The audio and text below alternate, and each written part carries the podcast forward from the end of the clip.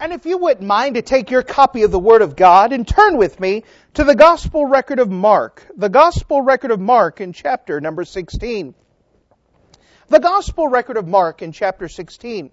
We're in a current series uh, speaking about um, the vision of the work. We know that because of our vision of God, we see who God is, that it all begins with God, it all ends with God, that God is the goal that before we even do anything, God has already prepared the way. He's already started things. We already understand that God is the goal. He's the one that we have to please. He's the one that we're trying to obey. And when we see God for whom He truly is, see the work that He has for us as it truly is. That when God gives us the work, it's something He expects us to accomplish.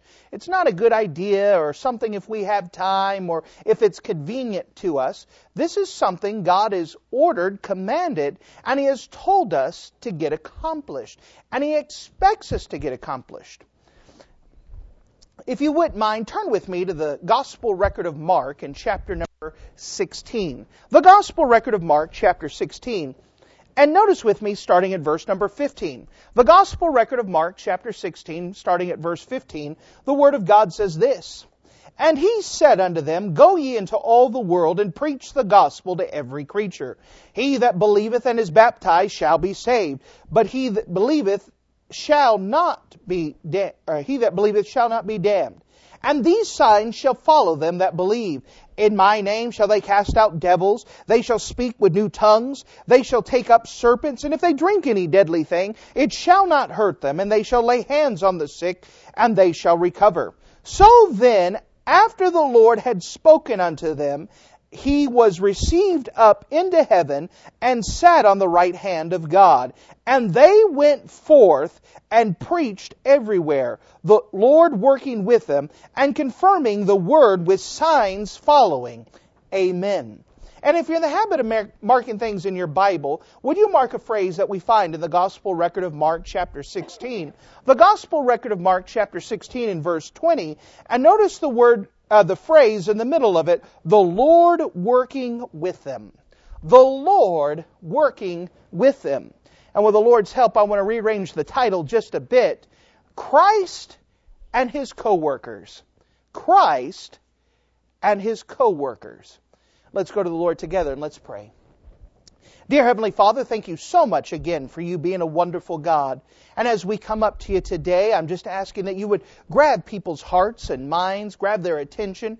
I understand that this is the midweek and there's so many things going on and so many things that have occurred and so many people's lives. I'm asking that again we would set it aside and that we would put our attention on you and that you would do something special, something intentional in our lives, that you would help us to see the vision of the work, what you have for us to get accomplished, what you expect us to get accomplished, and that we would be encouraged that not only do you send us to do it, but you go with us.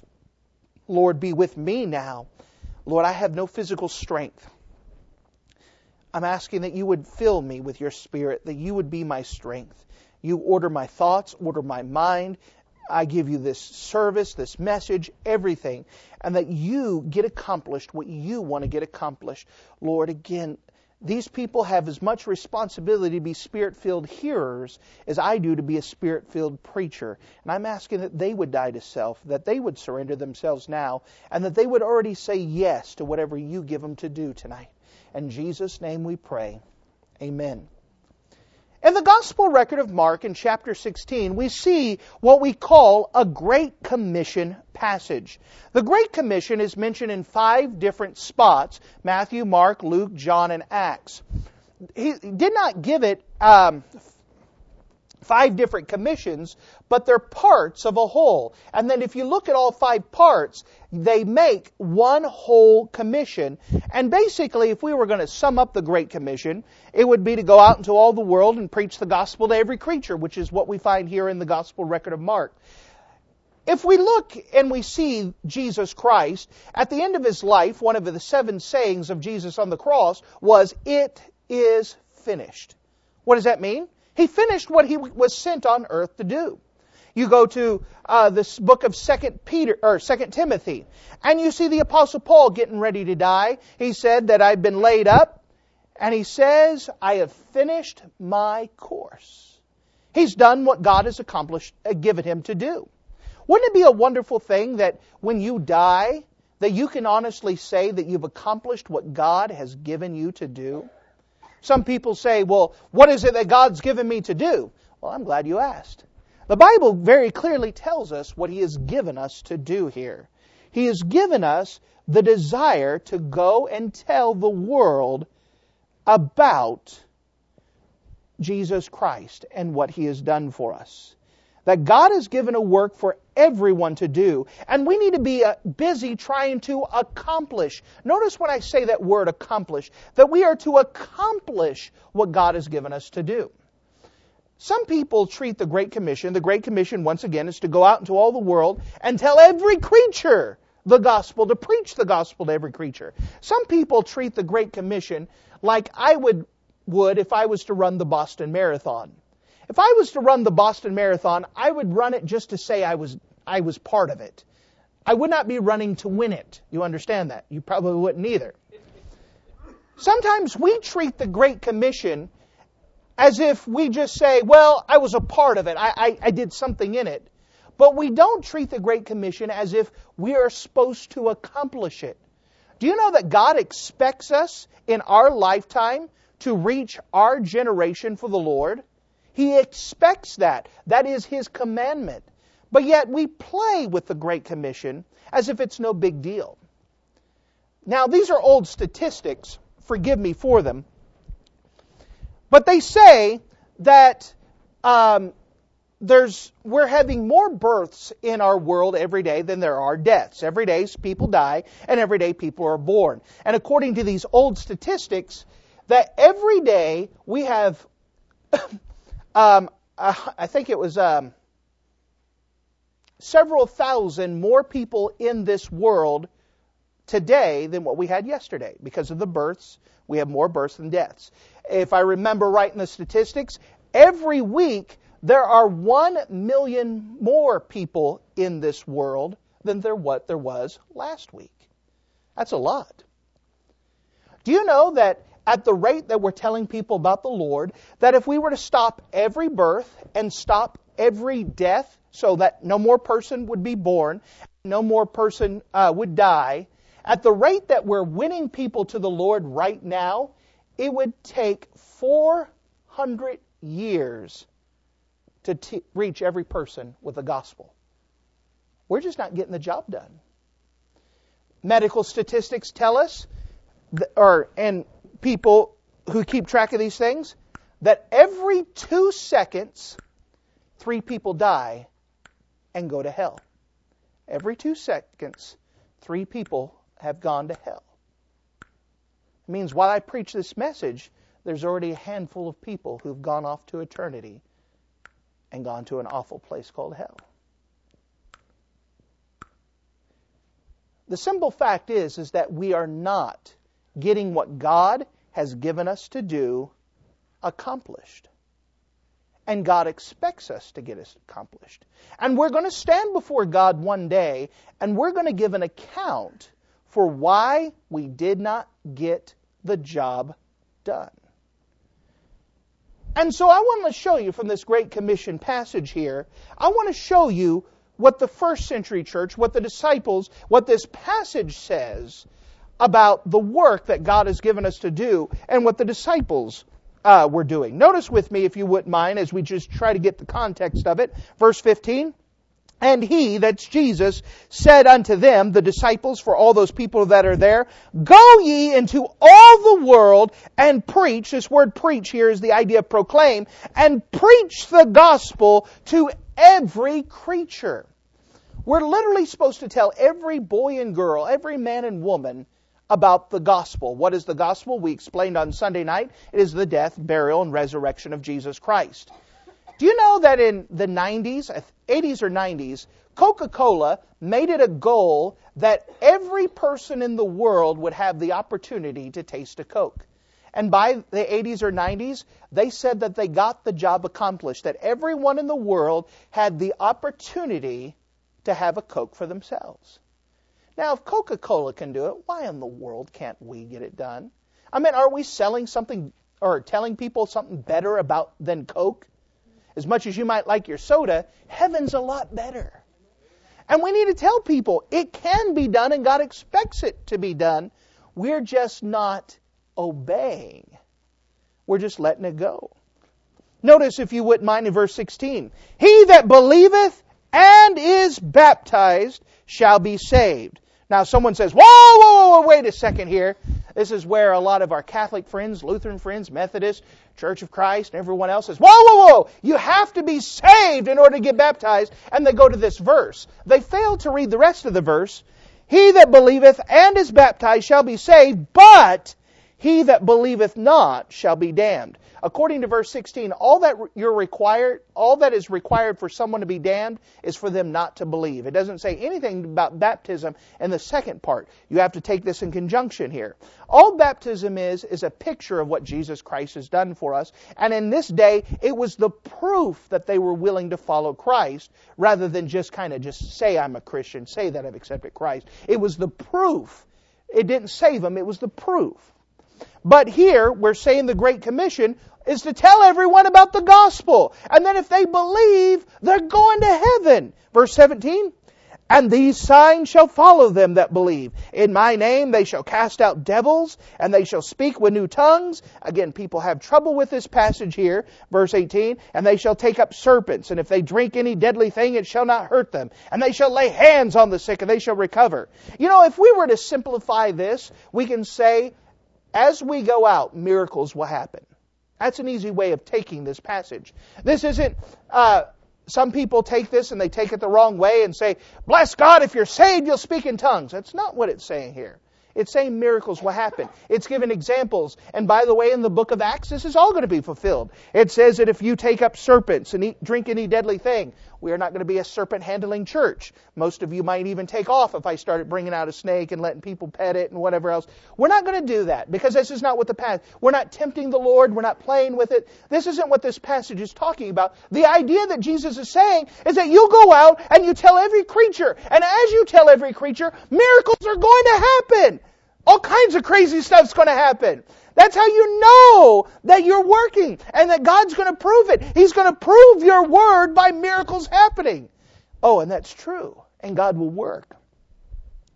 And so we see the Great Commission. God said, do this. Verse 19, so then after, notice the word after, so then after the Lord had spoken unto them, those people that he had given this to, the first century church, he was received up into heaven and sat down, sat on the right hand of the Father. Now, this brings me to my first point. All that was introduction. First point. They worked. They worked. Notice, if you wouldn't mind, in verse 20. And they went forth. They worked. Who worked?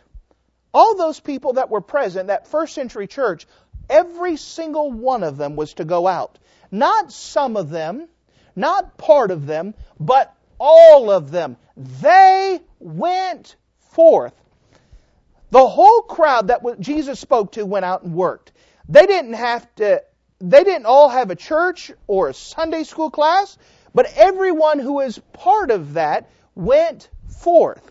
Hold your finger here. Let me turn you to a passage, if you wouldn't mind, in the book of Ephesians. The book of Ephesians in chapter number 4. Some people have the mistaken idea that telling people about the Lord is just the preacher's job. I want to show you what the Bible says about this. Ephesians chapter number 4. You know, some people say that's why we pay the preacher. That's why we have a preacher. He's supposed to go out and tell people about the Lord, and then, you know, we just get to hear about his stories and everything else.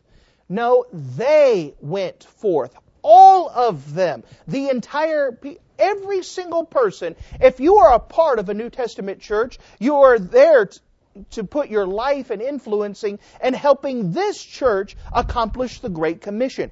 Every single person has a part to play. Notice with me in Ephesians chapter 4 and in verse number 8 it says, Wherefore he saith, when he ascendeth up on high, he led captivity captive, and he gave gifts unto men. So God gave gifts to the church. Verses 9 and 10 is a parenthetical phrase, so it's a, a thought within a thought. The thought continues in verse 11. So verse 8, he gave gifts unto men. What are the gifts? Verse 11, and he gave some apostles, and some prophets, and some evangelists, and some pastors and teachers. I'm not going to go through and explain each of them, but notice the last one, pastors. Do you know a pastor is a gift of God? That's what the Bible says. Now, notice the next word, for, verse 12, for. Why did God give pastors to the church. When you see that word for, oftentimes you could ask the question, why? Why? And that word for sometimes has the idea for the purpose of. So why did he give pastors? For the perfecting of the saints. The word perfecting means to make complete or whole, carries the idea of making someone spiritually mature. Do you know why God gave you a pastor? To help you become spiritually mature. Okay? I'm, that's my job. Why am I supposed to make you spiritually mature? Notice the next word. It says for. So why? For the purpose of. For the perfecting of the saints. For the work of the ministry. You know, according to this Bible right here, and this passage, the pastor's job is to perfect you so you can go out and do the work of the ministry. According to this pastor, it's not uh, passage. It is not the pastor's job to go soul winning. It is your job. My job is to perfect you. Now, as a church member, I go out soul winning as well, and I to lead the way, but it is not my job as a pastor to go tell people about the Lord. It is your job. I am to train you. I am to perfect you. I am to teach you. I'm to encourage you. I'm to get you out there. According to this passage here in the Bible. Now, why? Remember, we see the word why. So, why did God give gifts to uh, the pastor of the church? For the perfecting of the ministry. Why? Why does he want the saints perfected? For the purpose of, for the work of the ministry. Why? Why does he want him to go, uh, you to go out and tell people about the Lord? For the edifying, that word edifying means building up. For the building up, for the edifying of the body of Christ. So more people can get saved. That's why God wants it to happen. Now, this all goes with the Great Commission passage. They all went out. Not just the pastor, not the deacons, not just the apostles. They all went out. So they went out. They all worked. Notice this as we go out, go back to Gospel Record of Mark, and we're going to stay parked there. So not only did they work, but let's notice more about their work. How did they work? What happened with the work? Notice this. Their work was aggressive. Their work was aggressive. Notice again in verse number 20. And they went forth and preached everywhere. Notice this. They went out. They went forth. In order to tell people about the Lord, we believe in, here's a technical term, of confrontational soul winning. That means we have to confront people with the gospel.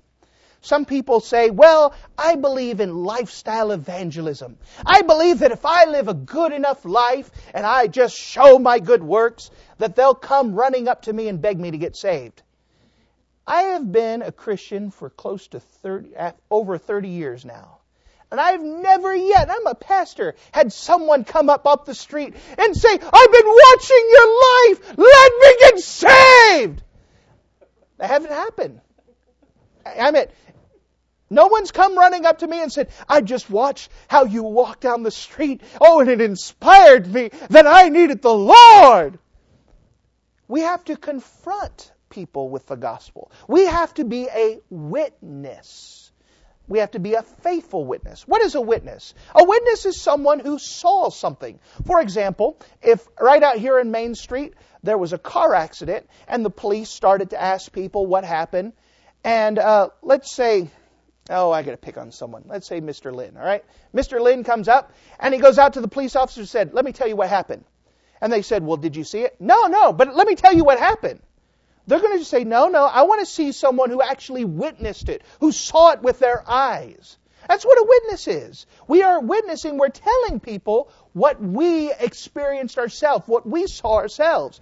You know why I can be a witness? Because there was a time in my life where I accepted what Jesus did for me and He changed me and I could tell people what He did to me. We all have a story to tell. It's a personal testimony. And we have to confront people with it. We have to tell people about it. The lifestyle evangelism doesn't work. Let's say that I, I'm up for trial. Let me sh- explain this idea of a witness. Let's say that I'm on trial for murder, okay? And I'm on a murder trial, and, and Brother Swalheim was there, and he was going to testify on my behalf. He was going to be a witness before the jury and the judge to say, I didn't do it. But he said, you know, I really don't believe in this confrontational, just explaining what's going to happen. So what I'm going to do is I'm going to smile real big on the stand, and they're going to see I'm going to sincere, and they're no, they're going to know that he didn't do it. I'm going no, no, tell him what happened. Tell him I was with you. No, no, he says, maybe he goes up to the jury and he smiles and he shakes their hands, you know, and just being as friendly as possible. That's not going to get the job done.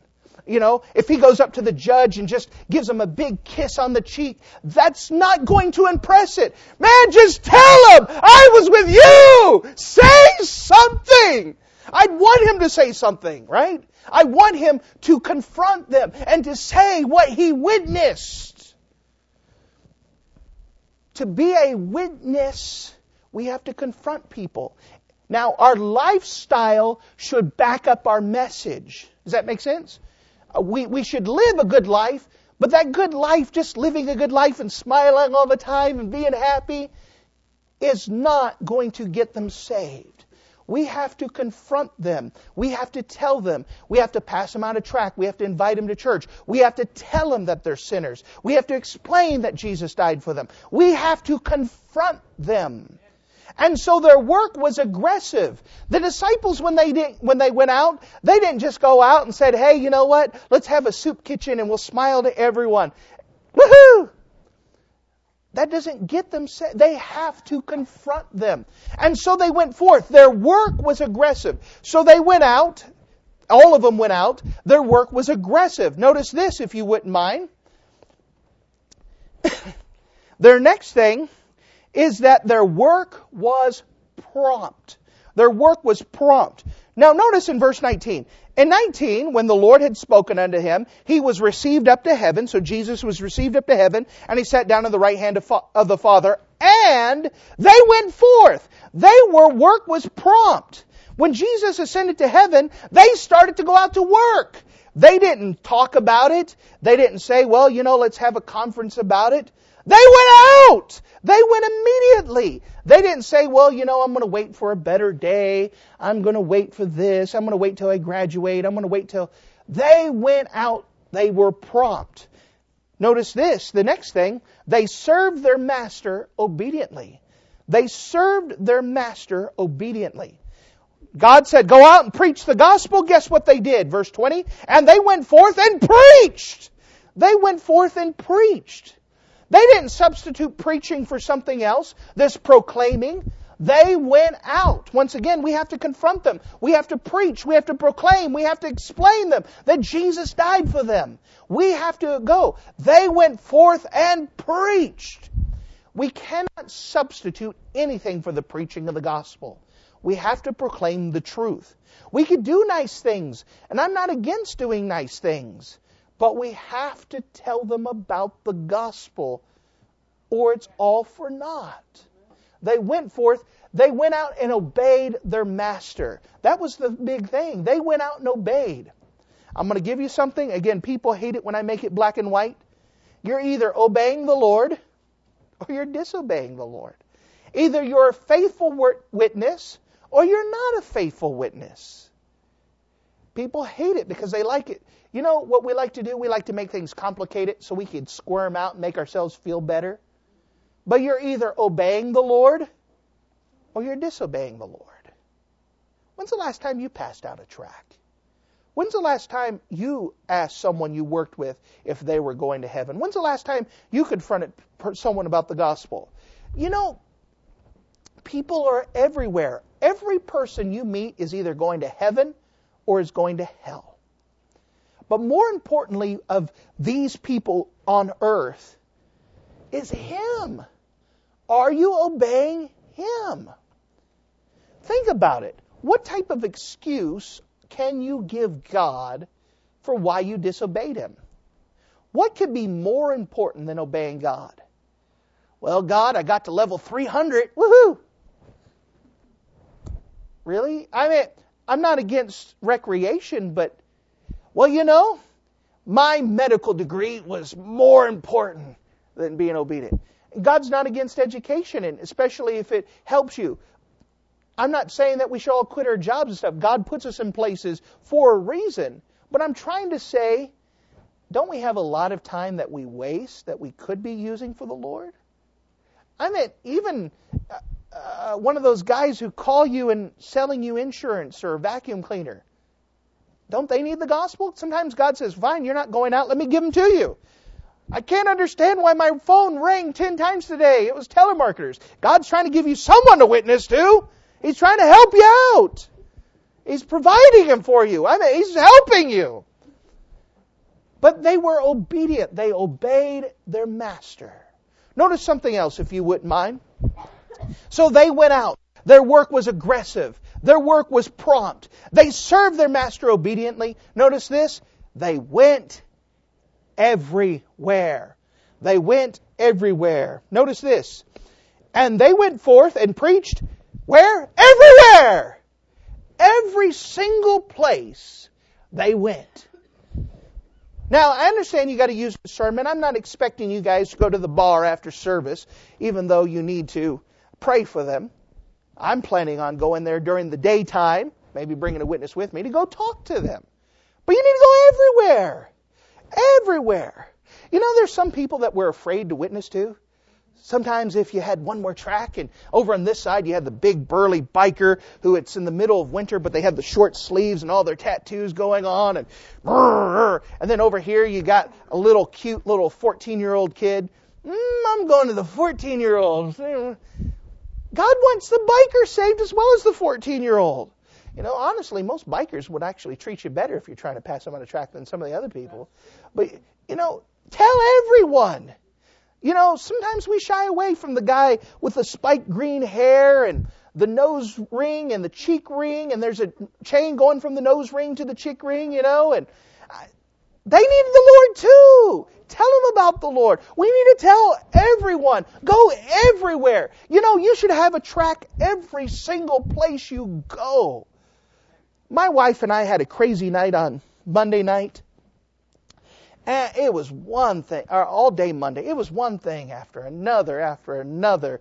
And, we really can't afford to go out that often, but it was one of those days we were afraid to cook because the kitchen would catch on fire. You know, I just, who knows what else was going to. So we were going to go. We decided we were going to go try this one place, and we went in there and looked at the prices, and we walked out. And we said, well, can't do that. So we went to go somewhere else. And we went to this somewhere else. And it just so happens, I didn't say anything, but the, uh, the little counter person we were waiting for our order and she started talking to me about all the beers they had on tap and it's all made from Wisconsin and stuff and I let her go on you know I didn't want to be rude and interrupt her and at the end she started took a breath and I said well you know I'm a pastor and I'm not really interested in that she goes well then I'm not going to go on she goes but and she started giving me prayer requests and then she goes do you believe that baptism takes you to heaven? No. And she goes, I've been telling my neighbors and my mother about that. And we started talking with her. And, you know, God allowed that day to happen so I could go talk to that lady there. They're everywhere. We just have to be aware and just go talk to them. You need to have tracks wherever you go. I mean, you just have to be prepared. You never know. I mean, don't be caught trackless. I mean, nothing like when God says, go tell someone about the Lord, and you're like, oh man. Be always ready to go. Ladies, you know why you have that big old purse that's bottomless and you pull tables out of there and you can fit tons of tracks in there. Man, you know what that pocket's there for? It's not for cigarettes. It's for tracks. It's so that way you have all that room to put tracks in. You need to go tell people about the Lord. Be ready to go. Tell them they're everywhere. They're everywhere. And that's what the disciples did. They went everywhere. So we're talking about the church. We're talking about that first church. We're talking about those disciples and stuff. They went out. All of them went out. Their work was prompt. They didn't wait. They didn't discuss. They didn't wait for better. They went out. They served their master. They went everywhere. But I want to show you something else Point number two. Notice this.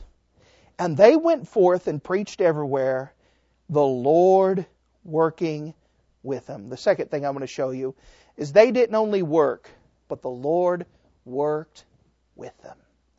That's why I titled it Christ and His Co-workers. You know we're just co-workers with Christ, co-laborers with Christ.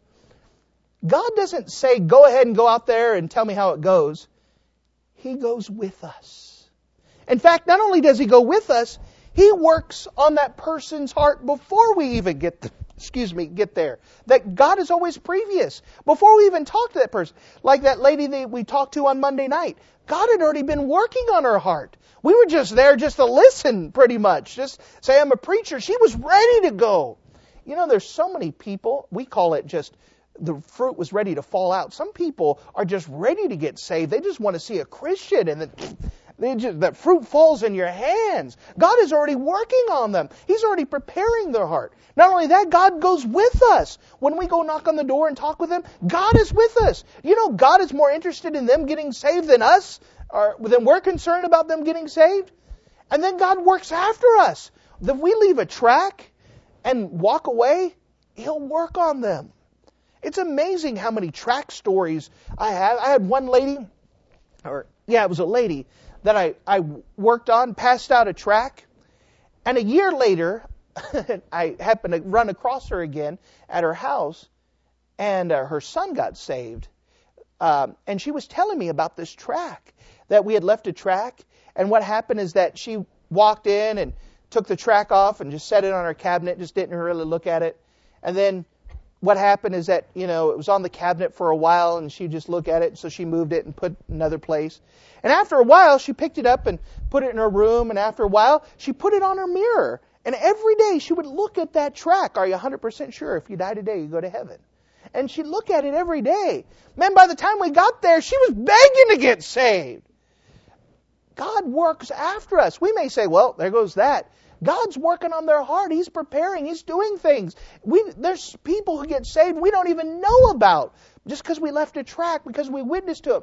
God is working. We can trust Him. We are co-laborers with Christ. We're just working alongside with Him. He's doing the work. He's already preparing hearts. He's working before us. He's going with us. He's working after us. We are co-laborers. That's the encouragement thing, is that He just doesn't say, go off and do it and tell me how it goes. He goes with us. And God has given us a work to do, and He expects us to get it accomplished. And it's not a suggestion, it's a command. It's the Great Commission. It is the one thing He has given us to do. And we need to go out and do it. And we need to go out and we need to do it promptly.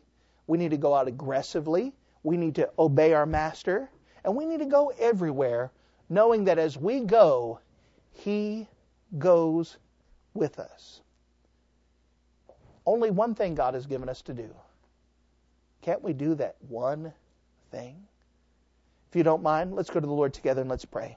Dear Heavenly Father, thank you so much again for you being a wonderful God. And as we come up to you today, I'm just asking that you would just give us grace and that you would give us mercy